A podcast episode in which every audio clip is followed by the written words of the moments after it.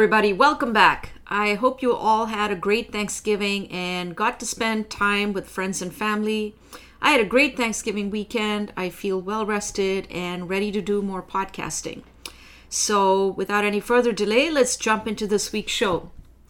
Starting October 13th, a public inquiry into the Trudeau government's unprecedented use of the Emergencies Act during the Freedom Convoy protests last winter will begin public hearings. Dozens of witnesses are expected to take the stand, including Prime Minister Justin Trudeau and prominent convoy organizers like Tamara Lich and Chris Barber. Recall that the Trudeau government invoked the Emergencies Act on February 14th to evict trucks and protesters uh, who were in downtown Ottawa. They were protesting the federal government's vaccine mandates uh, for travel and for the civil service, provincial lockdowns, and other restrictions. The emergency measures granted police extraordinary temporary powers to clear people out of downtown Ottawa and allowed banks to freeze the accounts of some of those who had donated to the protests. This commission is the only opportunity Canadians will have for what we hope to be an impartial inquiry into the circumstances that led the Trudeau government to invoke the Emergencies Act. Um, only the fourth time in Canada's history, and only the second in peacetime that a government of Canada has invoked these incredibly draconian powers that curtailed our civil liberties. As we know, as I mentioned earlier, it led to the freezing of bank accounts of people who had given just a few bucks to the convoy, and the convoy itself was removed forcibly as snipers and helicopters patrolled. I was there witnessing all of this, and I hadn't seen anything like this in real life except in the movies. Now, the law under which the emergency was invoked requires the government to set up this commission, which will look at whether the government's rationale for invoking the emergency made sense. This commission should not be confused with the parliamentary committee, which is also tasked with looking at the emergency. Now, that committee splits on partisan lines and dominated by the Liberal NDP alliance. So we know already they're not going to find anything wrong happened. Our best hope really is this independent commission. Today's guest has a great deal to say about the work of this commission and po- is possibly even speaking before the commission as it gathers testimony. Please welcome Eva Chipiuk to the show. She is an Edmonton based lawyer with the Justice Center for Constitutional Freedoms uh, and worked with Keith Wilson, another lawyer who represented uh, the Freedom Convoy protests. And they both more recently represented Brian Peckford's challenge to the federal vaccine mandate for travel. So please welcome Eva to the show. Hey, Eva, welcome to my show. Uh, so I wanted to chat with you about the upcoming Public Order Emergency Commission. Um, and uh, I saw you tweeting the other day, and you said that this the Public Order Emergency Commission is a great opportunity for Canadians to watch our democracy in action and to learn as the testimony proceeds uh, that the Freedom Convoy protesters were not as uh, Prime Minister Justin Trudeau alleged were a bunch of racists and misogynists, but in fact were a diverse group of um, um, uh, Canadians um, from many different backgrounds and uh, with different backgrounds and beliefs. Um, and uh, all of them, and I spoke to many of the protesters there uh, who, who were there, support, believed in our civil liberties and individual rights. Um, as someone like you who was both involved with the Freedom Convoy protests, uh, and originally I believe you were going to be a counsel for the convoy at the commission, and now I think you're appearing in your own personal capacity. Could you tell our viewers and listeners what the significance of this commission is and why you think it's important?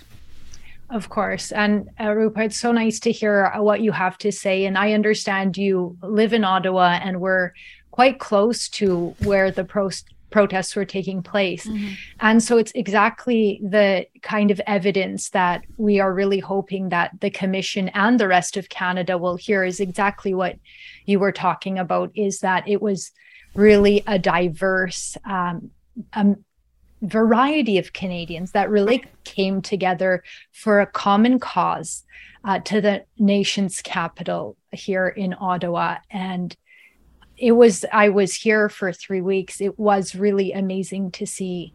And um, as you alluded to that is what we are hoping to see the commission do to hear exactly what happened you know what brought people here. There was a reason yeah. that people felt compelled to come all the way to Ottawa in the dead of winter. Uh, there was a reason that um, there was incredible support um, for people coming across. We saw the videos as um, truckers and regular Canadians just it got involved and started driving from their hometowns. Um, there was financial support, as we all know. So, what compelled these people to come, these Canadians to come to Ottawa, stick it out in the dead of winter and uh, support one another in a way I honestly have never ever seen in my lifetime before and we really hope that the commission will hear that and Canada will have an opportunity to to hear that yeah. as well. So, uh, Eva, just to clarify, what was your uh, um, involvement with the Freedom Convoy protests um, back in February? What was the nature of your involvement? So we uh, we were I I'm an uh, legal counsel with the Justice Center. Okay. And the Justice Center was contacted by certain indi- protesters that were in Ottawa. Mm-hmm. They reached out to the Justice Center, and that's how I got involved. Um, we got to Ottawa on the request of um, we still represent Tamara Lich, Chris Barber, and some of the other mm-hmm. uh, volunteers that came together, the protesters that were here early on the ground. Yeah. And uh, we were retained as legal counsel to help navigate the any legal issues that were to arise, um, give advice. Um, you know, as we all know, yeah. protesting peacefully, uh, peaceful assembly and right of expression is guaranteed under the charter. And so mm-hmm. we were just ensuring that um, those guarantees remain and yeah. that if there's any hurdles or um, challenges legally, that we're here to support the protesters.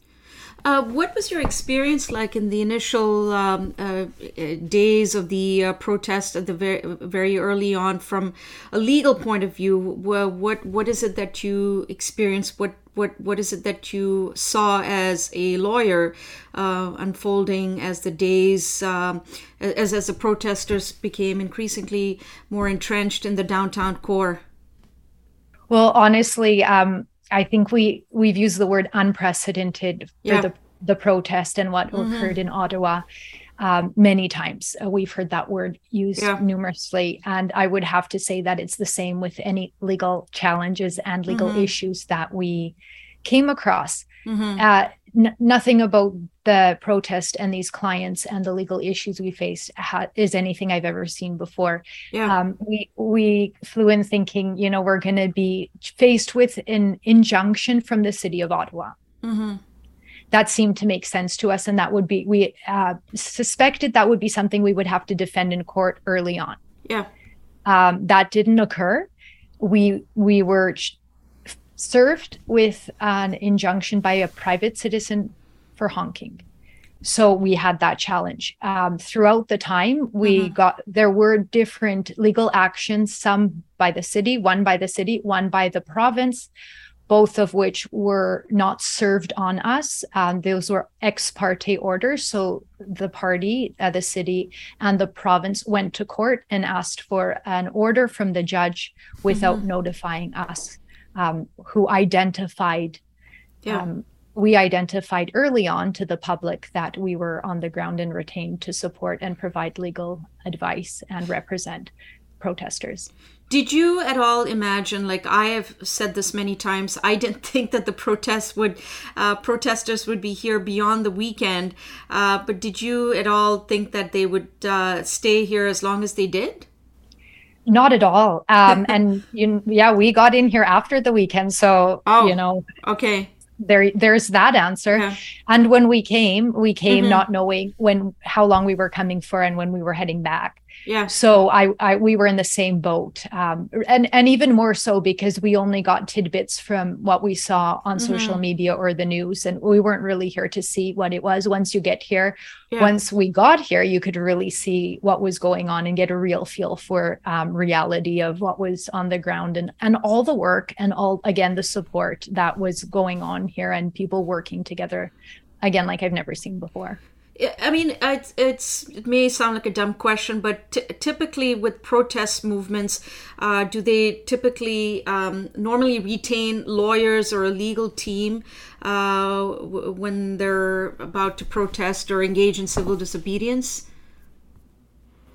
I'm going to use the word unprecedented, uh, unprecedented again. okay. um, to yeah. be honest, I don't know if they reach mm-hmm. out, and at some point, probably they do. Yeah. Uh, I don't know if they generally have them on the on the ground. Okay, I would suspect not. So yeah. I, this is, uh, uh, you know, uh, kudos to the clients to recognize, especially because of the magnitude and. Mm-hmm uh, the chaos that was going on, around them. I think they recognized yeah. early on that um, I think we need a little bit of legal advice here to make sure uh, and help guide us throughout this time. Yeah, I was struck by the fact that, you know, that's when I first met Keith Wilson and uh, um, that, you know, they had uh, the, the, the, uh, convoy organizers had uh, a legal team in place, uh, and uh, and and that legal team uh, was uh, you know was would was there at all of these pressers that I attended uh, during the three weeks that the protesters were here. And I'd never, I've attended my fair share of protests around the world, but I'd never seen, um, you know, a legal team uh, at any of these uh, protests. So that that was quite striking at that time. But uh, but as you say, you know, they were forward looking and they anticipated problems, and uh, and so um, you know, it was uh, good good on them for uh, having a legal team in place in case anything were to come up. And, just to yeah. put note on that is mm-hmm. that wasn't organized really either at all. Mm-hmm. Um, you know, we were contacted. I think it was Tuesday.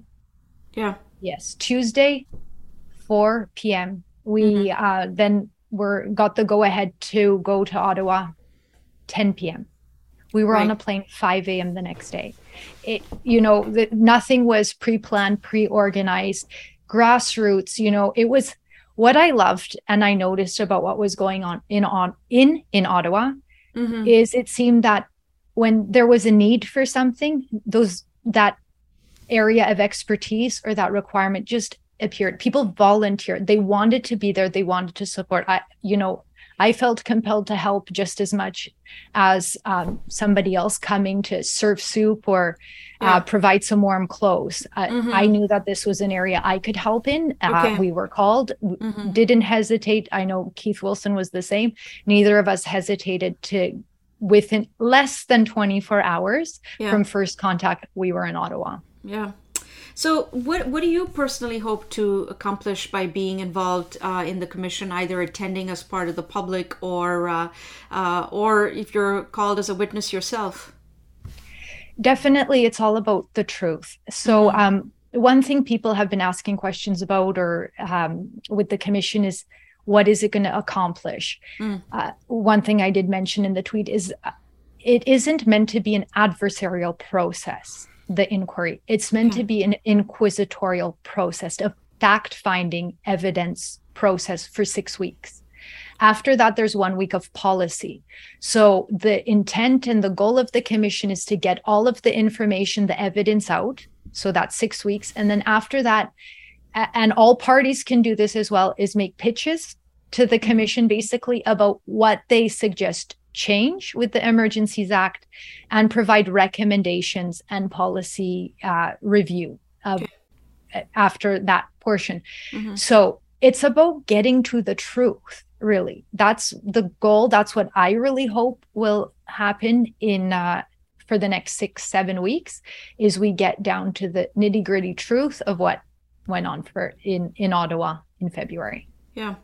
uh, and uh, I'm sure you've heard of the parliamentary committee, which, uh, and unlike the parliamentary committee, which is also looking into the Emergencies Act, um, uh, the parliamentary committee is stacked with this Liberal NDP alliance. Um, so we we all hope that this independent commission, uh, headed by a non-partisan judge, will be impartial, will be fair, and examine all points of view, and not just those coming from the government side from your experience both as a lawyer and um, and based on previous public inquiries um, w- uh, we've had in Canada on a, a, range of different issues what's the likelihood that the commission will actually find the government at fault here?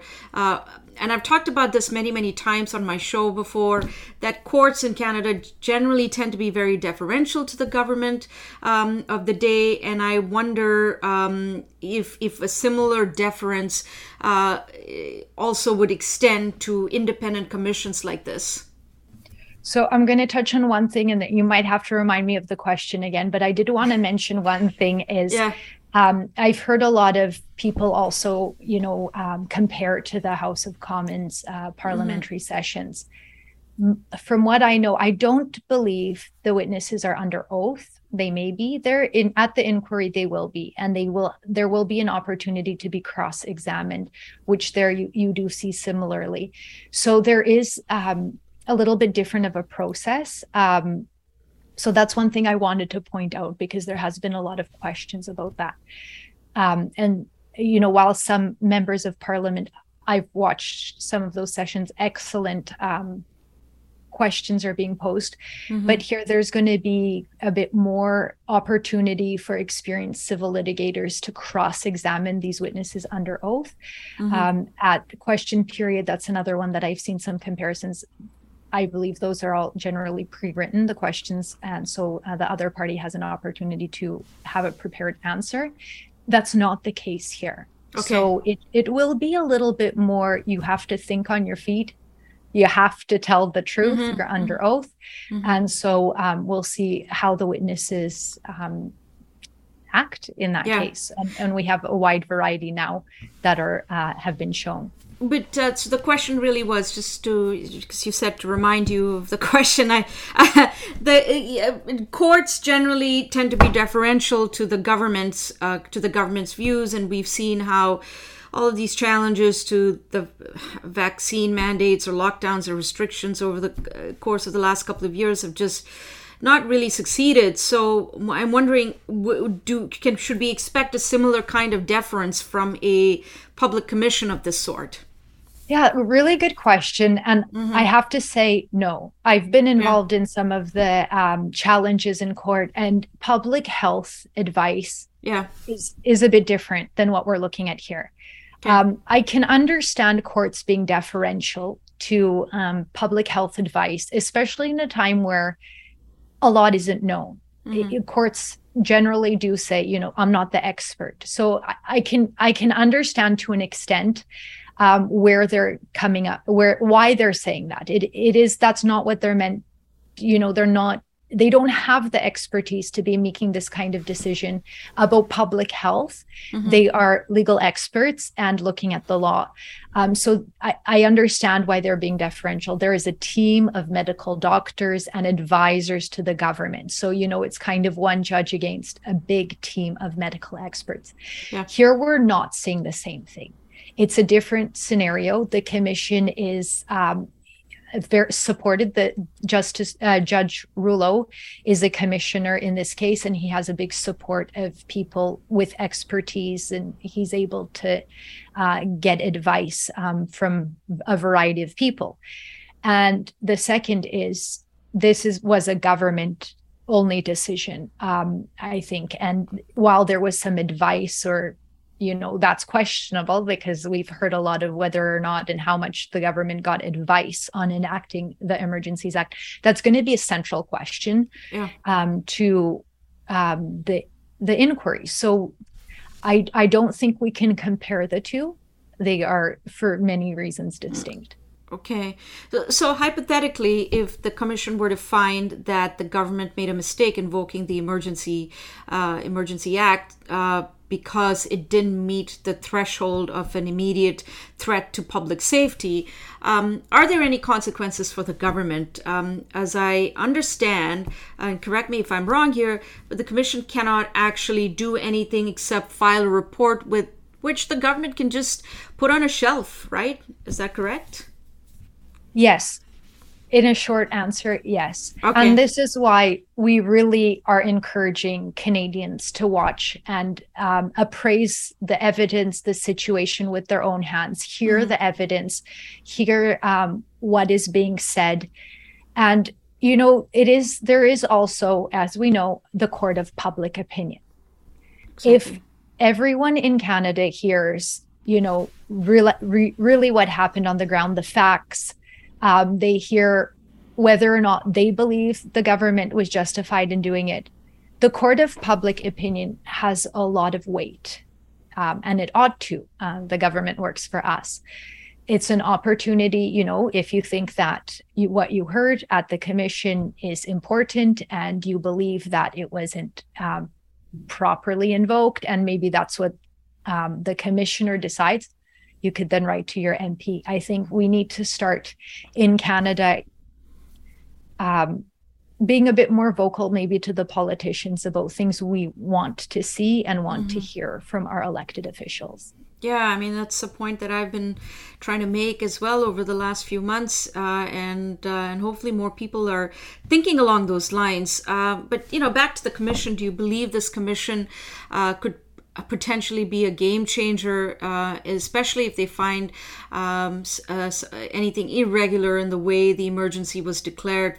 Um, you know, could that uh, create legal troubles for the government? Uh, for example, even if this commission files a report and it has no teeth, um, I I assume that this report that the report could be the basis for future lawsuits against the government. Um, how do you see this playing out?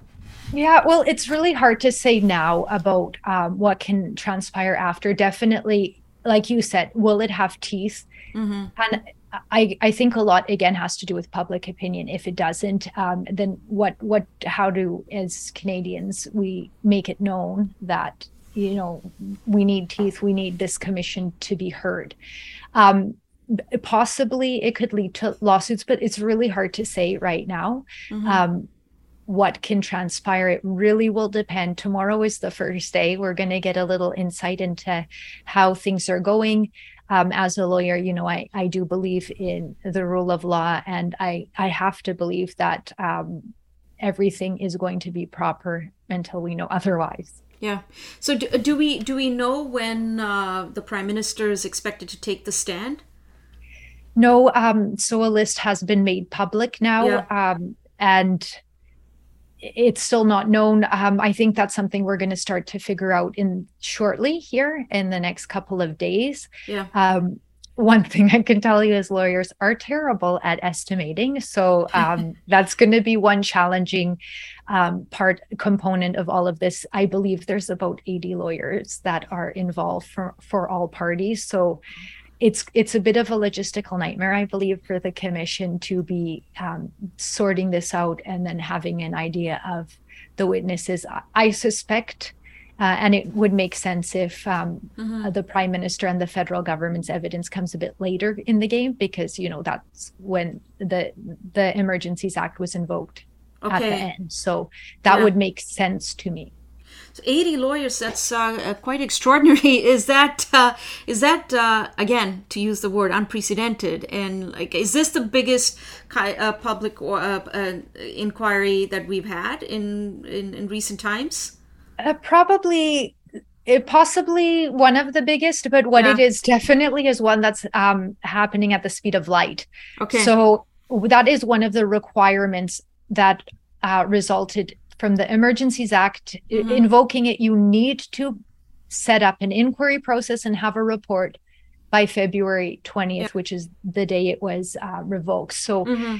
that that part is definitely something I don't think we've seen before. This is the first time with the new Emergencies Act, uh, with this requirement in it, right. that this uh, process is uh, mm-hmm. uh, being put into place. So uh, the amount of information and all of that. So um, as for 80 lawyers, that I couldn't tell you. It is mm-hmm. very big. It this mm-hmm. is something of national importance and significance. So yeah. there are, I believe, 20 parties, some of whom have two yeah. or four lawyers. Okay. Interesting. Well, um, Eva, I'm um, I've run out of questions. Is there anything you want to tell um, our viewers and listeners? Um, you know, what do you want them to do um, as far as the commission is concerned? Um, you know, any any any suggestions, any advice, any requests? Yeah, like I said, definitely we want yeah. Canadians to tune in, and okay. I understand that some Canadians are feeling you know, maybe um, this is not going to be a fair process, yeah. but it's a, an opportunity for not only to hear but also to be heard. Mm-hmm. The commission is taking submissions until the end of October. We encourage everyone, you know, yeah. to submit. Um, you could contact us if you want some you know help or, or, you don't know where to send it to but it's yeah. on the commission's website. Okay. The commission needs to hear from canadians. This is about canada like i mm-hmm. said national and um, significance that we've never seen before. Yeah. We have to start making our voices heard. Um, you know i think that's why people ended up here to begin with. They weren't heard. And we Canadians need to be heard, and it's time for um, you know people to get again come together talk to your elected officials. That is what they are for. If you have concerns questions address it to them and you know maybe that'll help with um, yeah. resolving things at some point. But i did want to turn it a little bit over to you again because i i did want to hear um, I think it's important that Canadians hear what you saw and what people in Ottawa saw as well. And you did hmm. start with that, and I wouldn't mind closing with a little bit more from you. Well, yeah, I um, what I saw was uh, quite extraordinary, um, uh, start to finish, and I didn't expect um, it to unfold the way it did. I didn't expect the protesters to be here as long as they were here for, and uh, it was uh, quite extraordinary. I, um, like I said, I've been to a lot of uh, protests in my life uh, overseas, especially. I am originally from India, and I've it's a land of civil disobedience. Um, and I've seen my fair share of protests, but uh, I've never seen anything quite like this, which was very inclusive, which was very peaceful. It was very joyful um, um, you know it was it was it was great. I uh, you know i'd come home and i would uh, uh, look at uh, tweets from the cbc and ctv and they had a completely different uh, take on what was happening uh, very contra- contrary to what i had experienced. And um, and you know I, I was i kept tweeting about it and i eventually wrote about it. And and I, I i think that was I feel like it was an important contribution to um, at that time to uh, and, and, a necessary corrective uh, to what I felt was a very corrosive narrative that had unfolded in, in trying to portray the protesters and the truckers as uh, just evil people, and which they were not. Um, uh, in fact, the only bad experience I had at the protest was from a counter protester who um, uh, confronted me and uh, and and was very aggressive. Uh, but you know, I could have I could have you know behaved like I was like the world's biggest victim, but I chose not to. Uh, you know, everybody has their right to air their opinions and uh, views, and uh, and I respected this individual's right to do that. But uh, but no, this was this was an important moment, Eva, in in in our country's history. Uh, a very important time, um, as you say correctly, um, that these are people who came to the streets because they weren't being heard and um, and and this was the only way to get heard. Uh, and they would say, "Well, we're honking uh, uh, because we just want to be heard." It's it's it's you know this, this, is it was a cry for help in some some ways. You know, please hear us. You know, we we just want to have a conversation. And I think that was um, unfortunate that uh, you know I kept hoping that Pr- Prime Minister Justin Trudeau would would would see that would see that and eventually um, uh, speak to at least the organizers of the protest or at least address the protesters. Um, given he does that kind of thing uh, when when protests happen in other countries but it's unfortunate it didn't happen. Uh, but uh, but here we are. I'm hoping that the commission um, takes into account all of these different viewpoints and uh, comes to a fair and impartial conclusion. Um, and uh, and as you say, it's it's uh, it's hugely important that Canadians uh, tune in and make their voices heard, and because uh, it's it's it's time to be heard, I think. And so I I really love and appreciate hearing that from you, and that is really what we want Canada to hear. And one point you made um, is what you heard is you know peace and love and unity. Where did the divisiveness and that mm-hmm. rhetoric come from?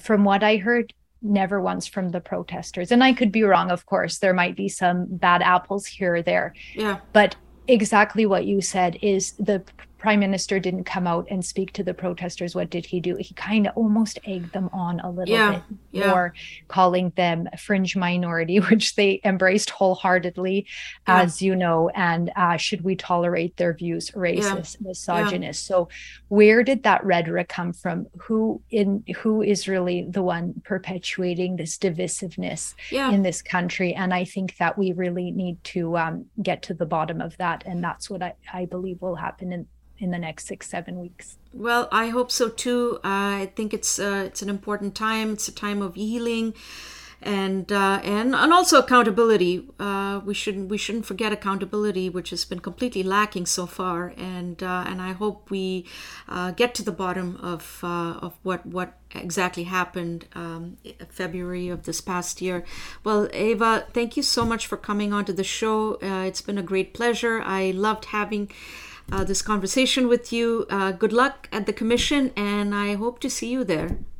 Yeah, my pleasure. Uh, happy to come back anytime. Okay, thanks. Thank you. Take care.